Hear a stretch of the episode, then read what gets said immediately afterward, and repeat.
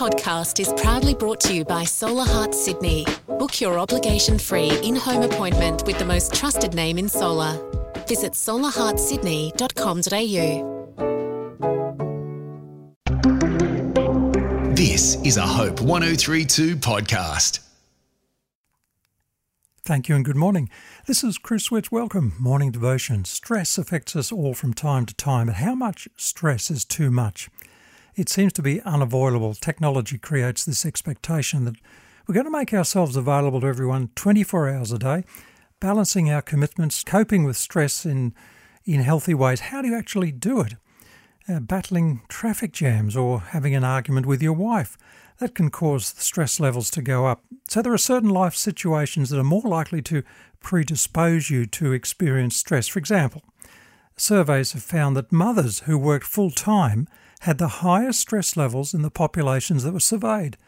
Other situations can lead to stress, like financial pressure, unemployment, problems at work, or a lower education, socialize, uh, social isolation, conflict, personal or family illness. Stress is good if it motivates you, but it is bad if it wears you down, and that's uh, where too much pressure doesn't help.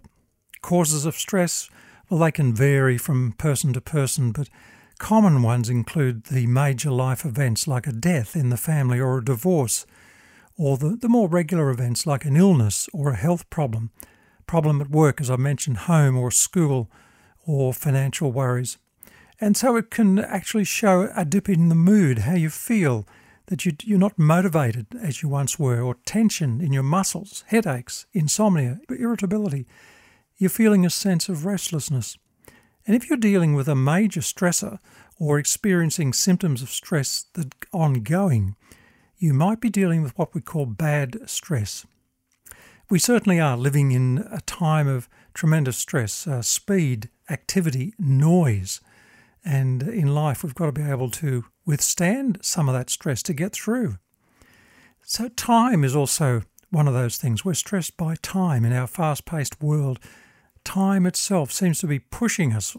You, you must be at the dentist or the doctor on time. You, even if you've got to wait 45 minutes once you get there. I heard about a man, he had a doctor's appointment. He sat in the waiting room. It seemed like ages till they called his name. He, he was placed in, in the examination room. He sat there for another 20 minutes. Finally, the doctor came in, picked up the chart, and said, Now, let's see, how old are you? And uh, he said, You mean now or when I first came into the waiting room? Time can be a real stressor. There's a lot of stress going around. Much of the trouble from stress is because we're not able to do what we are required. But did you know we've got a strength that comes from God Himself? In the Bible, we read marvellous words like Isaiah 40, verse 29 God strengthens the weary and gives vitality to those worn down by age and care. Those who trust in the Eternal One will regain their strength. Isaiah 40, verse 31. So it's our relationship with God. He knows, God knows when you've had enough, and He can give you, and He does, give you His strength and grace. Many years ago, the British Parliament passed a law that required a series of marks to be painted on the hulls of the merchant ships. And this uh, was several lines, one above another. And the top one was called the plimsoll mark, or the load line, and that indicated the maximum depth depth that the vessel could be submerged into the water without causing any problems, particularly in a storm.